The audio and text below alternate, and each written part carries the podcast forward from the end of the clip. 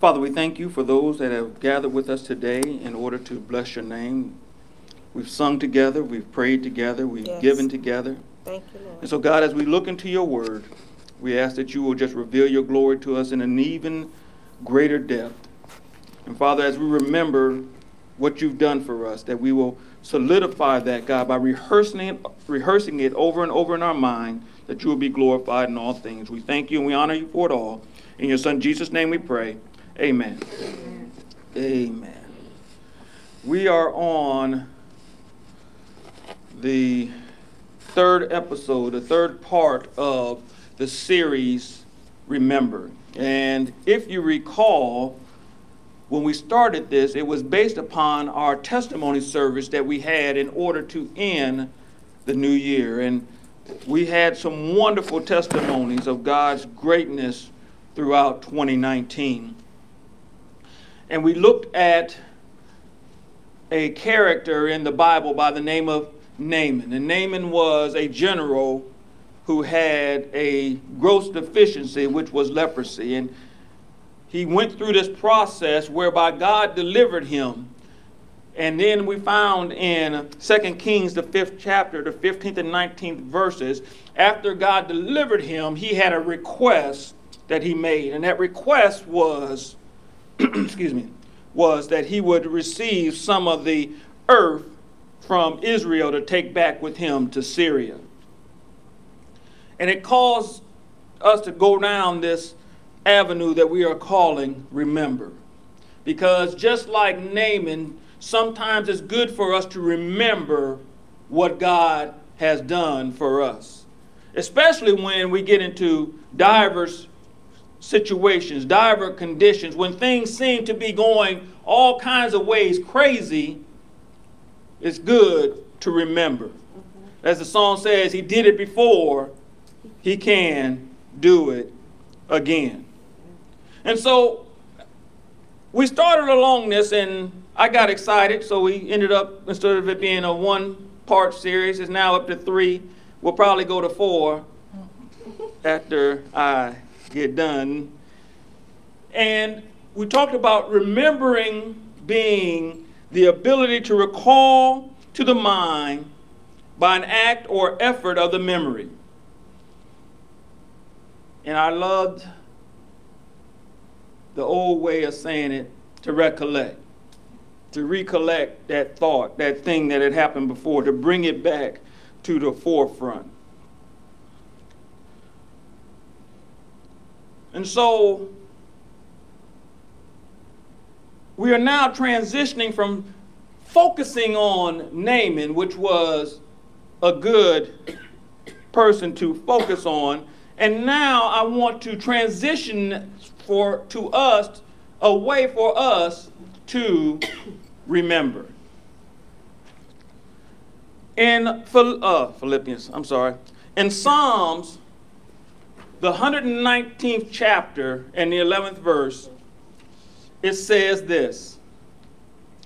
English Standard Version says it like this. It says, I have stored up your word in my heart that I might not sin against you.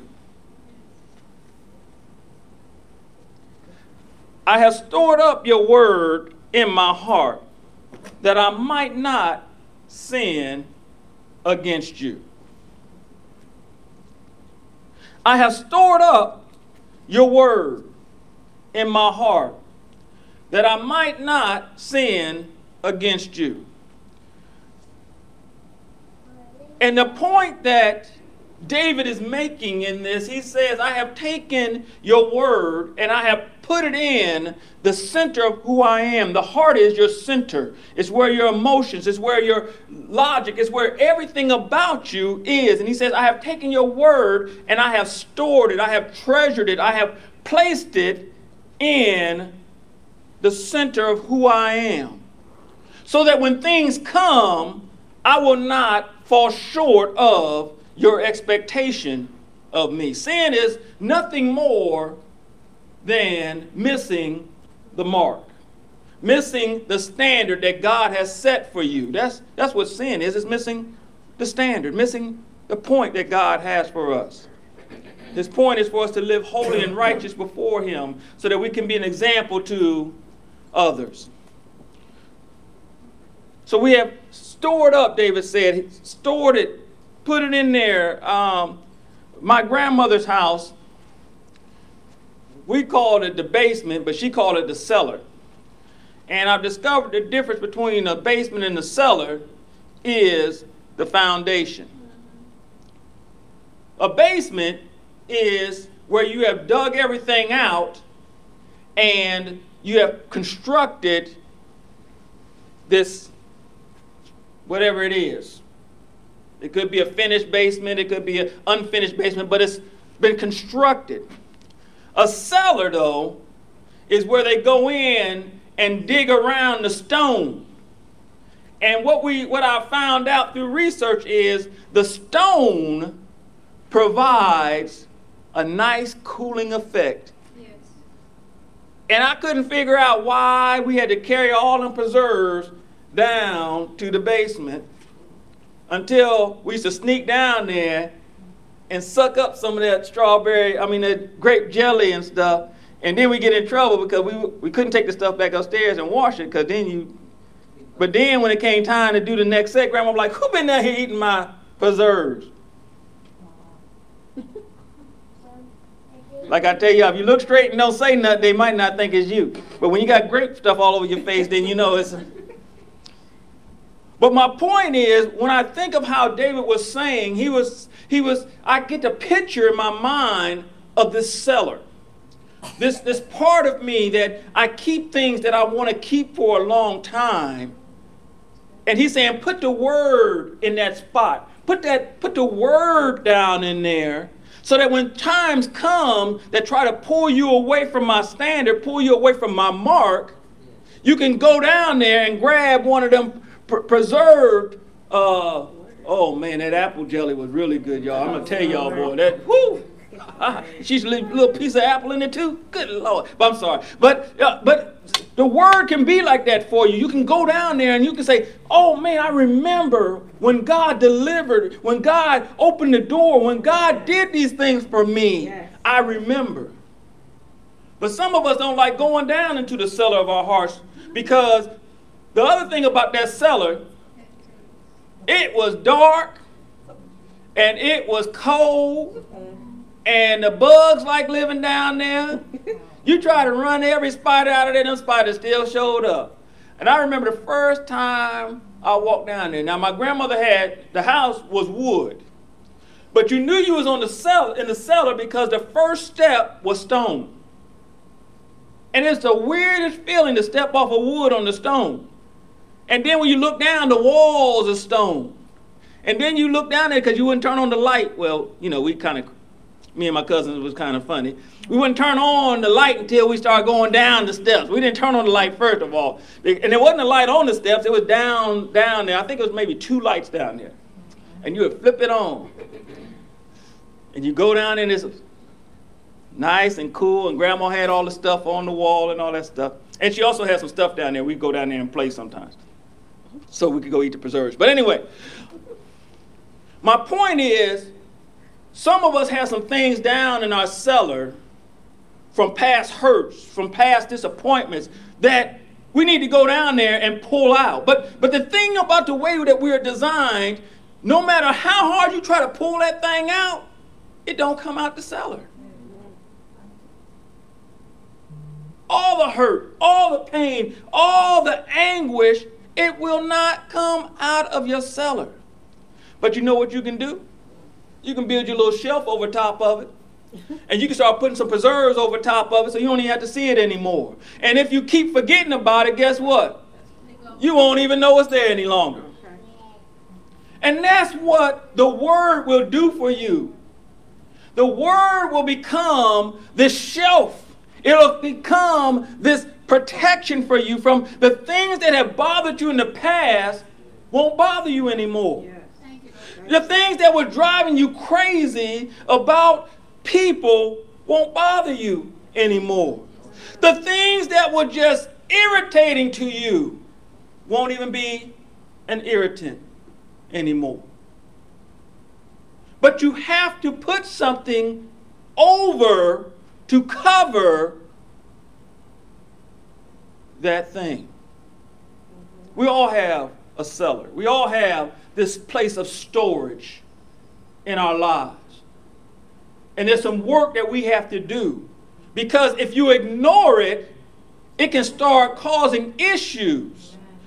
I don't know how long, but I know I remember grandma would be like, we need to go clear off this shelf because that's been down there long enough and I don't want it to spoil.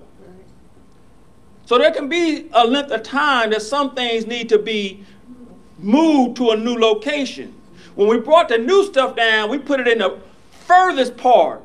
The older stuff moved up to the front part so that it can be eaten more readily. And so there's some maneuvering that we need to do. And that's why uh, David told God, he said, Look at my heart, examine my heart, so that I, I can make sure that I'm, I'm perfect. Sometimes we need to do a self examination. We need to look at our cellar, our center, and go through and make sure that there's no things that are trying to come through that we might not need to do some work on, that we might need to cover up. And I don't mean cover up as in to hide it, I mean to cover it up so we can forget about it. Ain't that how they said? Forget about it. You know, that kind of attitude. Because whatever we put in our cellars, stays in our cellars. Remember, I told you when God designed us, when He designed our minds, He designed it that it will not forget anything that comes to us through the five senses. And so you, you do not you have not forgotten anything that you have smelled, anything that you have tasted, anything that you have touched, anything that you have heard, or anything that you have seen. Your ability to recollect it may be diminished, but it's in your mind. And so we need to begin to do things to cause it not to be able to jump up to the front of our mind when we run through some type of tragic situation. So I said all this to talk about what we're going to do today. I believe that the Word of God helps us to overcome anything that is going against us. I actually had, to, I was blessed to have a conversation just the other day with uh, an individual, and the question was, how can I be sure that the Word of God is true?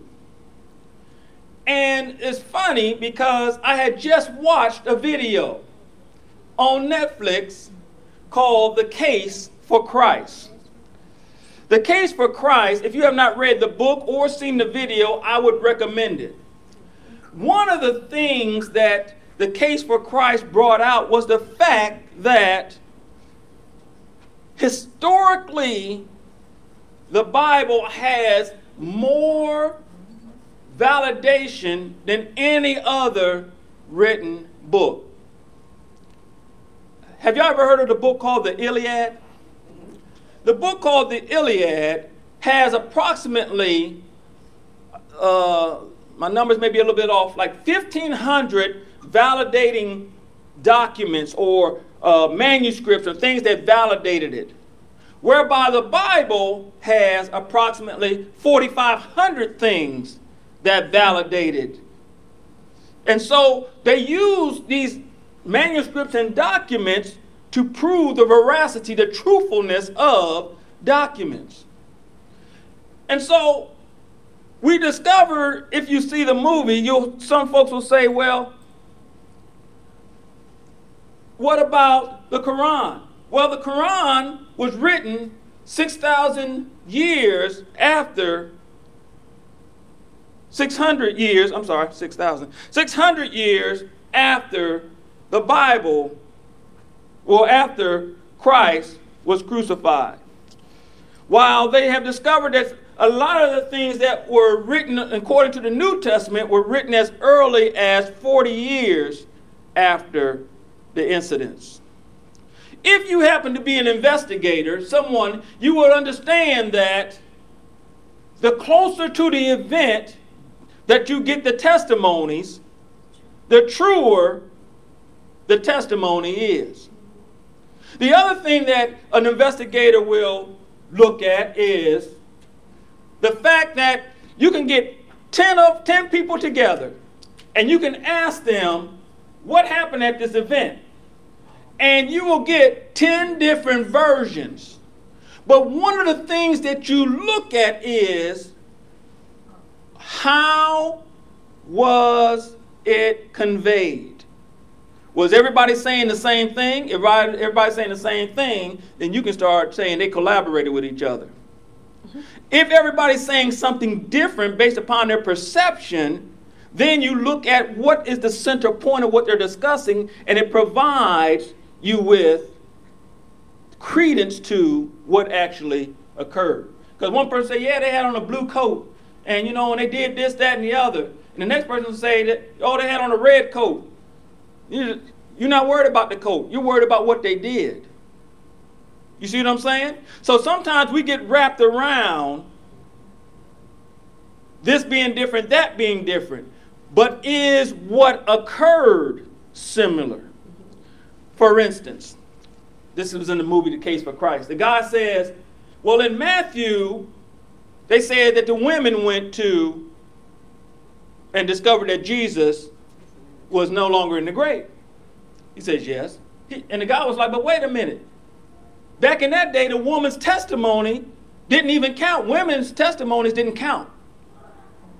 And so it was like, he was like, Well, why would they say the woman's testimony? Why would he say the woman testified? Why didn't he say the men? He said, Because he was being truthful.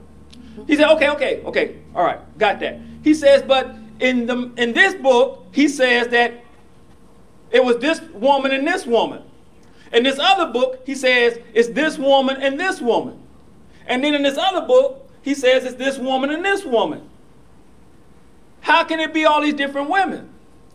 And then that's when he brought out, he says, You being an investigative reporter, you understand that folks have different perceptions, but is the central event the same? Did all the women, no matter who they said the women were, say the same thing? And the guy was a little bit upset because he was trying to prove that the resurrection didn't happen. But that's the same thing. There's collaborating evidence throughout the Bible. Can you imagine this? And I brought this up before. Something that was written 600 years before the event. And the event occurs exactly as it was said that it would happen 600 years prior. Exactly.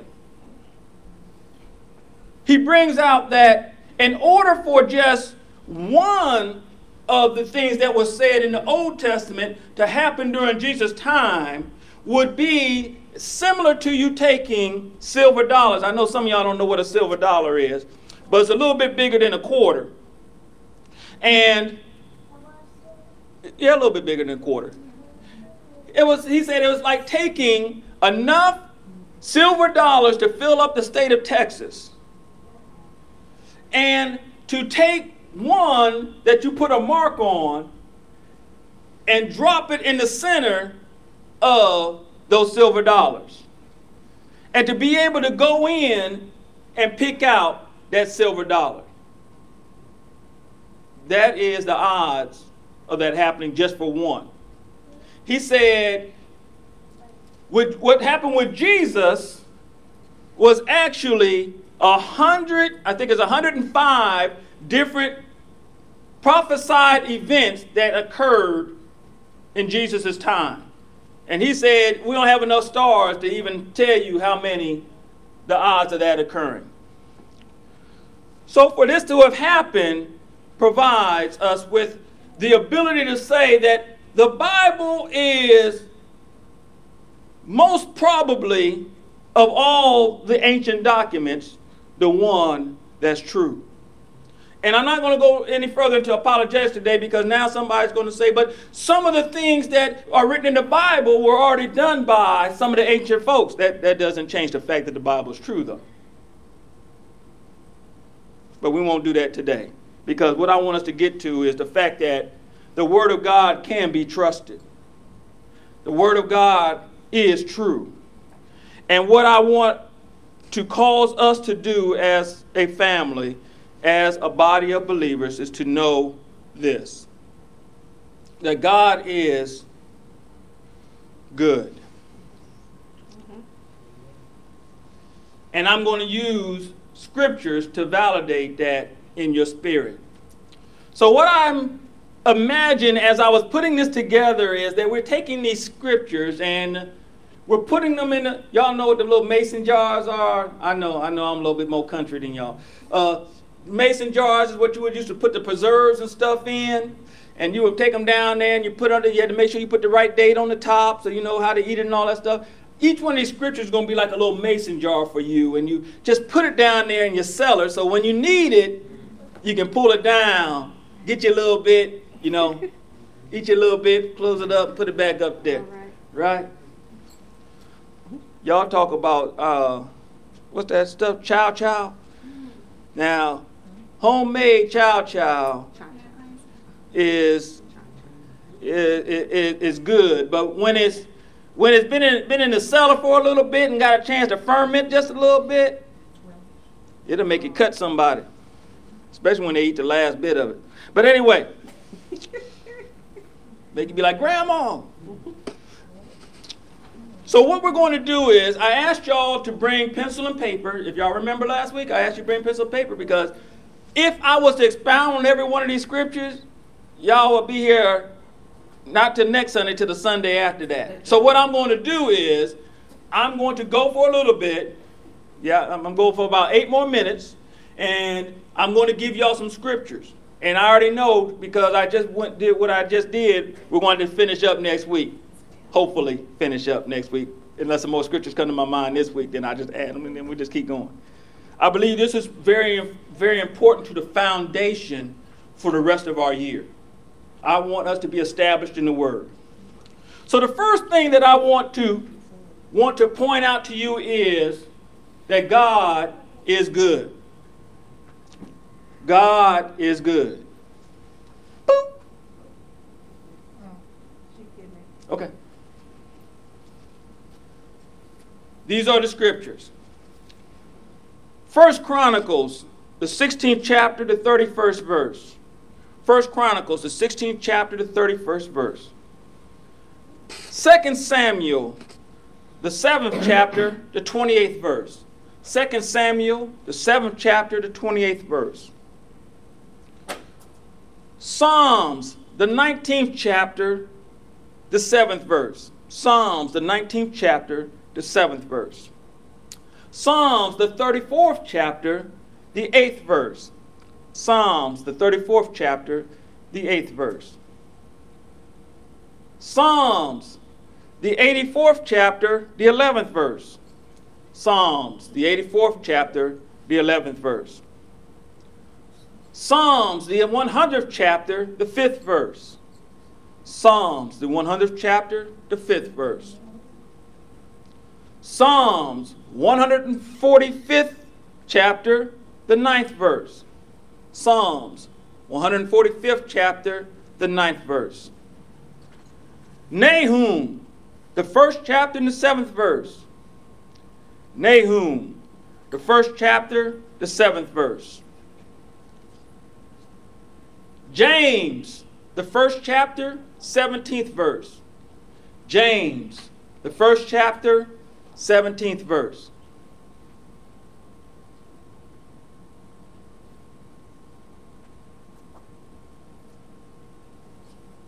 I see y'all still writing.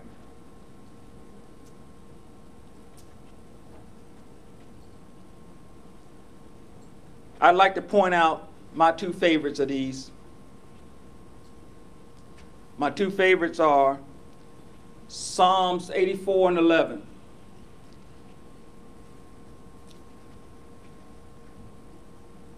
Psalms 84 and 11. It says, For the Lord God is a sun and shield. The Lord bestows favor and honor. No good thing does he withhold from those who walk uprightly. Psalms 84 and 11. The other one that I want to point out is James 1 and 17. Every good gift and every perfect gift is from above, yes. coming down from the Father of lights, mm, excuse me, Father of lights, with whom there is no variation or shadow due to change. God is good. God is good. Four more minutes. The next area is that God is not only good, but God is with us. God is with us. Deuteronomy 31 and 8. Deuteronomy 31 and 8. Joshua 1 and 9. Joshua 1 and 9. Isaiah 40, 29 through 31. Isaiah 40, 29 through 31. Isaiah 43 and 2. Isaiah 43 and 2. Psalms 23 and 4. Psalms 23 and 4. Philippians 4 6 through 7. Philippians 4 6 through 7. The two that I picked out of this is Joshua 1 and 9. And it says, Have I not commanded you? Be strong and courageous. Do not be frightened, and do not be dismayed. For the Lord your God is with you wherever you go. Wherever you go, everywhere you go, there God is. The other scripture is Philippians, the fourth chapter, the sixth through the seventh verse. It says, Do not be anxious about anything. I might want to say that again. Do not be anxious about anything. You might want to put that in the front of your cellar. Do not be anxious about anything, but in everything, by prayer and supplication with thanksgiving, let your request be made known to God, and the peace of God, which surpasses all understanding, will guard your hearts and your mind in Christ Jesus. I think that was another one you might want to have in the front of your cellar. Y'all might, you might have everything might be in the front of your cellar, huh? All these is good. When you start looking at them, you'll be like, "Oh yeah, I like that one." And that's and this is the whole. This is my whole intention about this. I want to start you to start looking into the Word and finding that the Word will speak to you. Yes. All you got to do is open the door mm-hmm. and you start reading them scriptures, you be like, oh, wow. I know the pastor like this one, but I like this one. It's, it's all good with me. Like I said, some folks like like apple jelly. Some folks like grape jelly. Some folks like strawberry jelly. Just make sure you put the jelly on the peanut butter and jelly sandwich. Or just it's just a peanut butter sandwich, and that'll cause you to choke. Can I do one more? Yeah. The next one is, and I, I, I was laughing when I when I thought of this one. God will provide. God will provide. So we talked about God is good, right? God is with us. And not only is He with us, guess what? He'll provide for us also. Psalms 34 and 10. Psalms 34 and 10. Proverbs 3 5 through 6. Proverbs 3 5 through 6. Matthew 6 31 through 33. Matthew 6 31 through 33. Matthew 7 9 through 11. Matthew 7 9 through 11. 2 Corinthians 9 and 8. 2 Corinthians 9 and 8. Romans 8, 32. Romans 8 and 32. The two scriptures I picked out of this set was Psalms 34 and 10. The young lions suffer want and hunger, but those who seek the Lord lack no good thing. I got to say that again. That's encouraging to me. The young lions suffer want and hunger, but those who seek the Lord lack no good thing. My other scripture comes from 2 Corinthians, the ninth chapter, the eighth verse.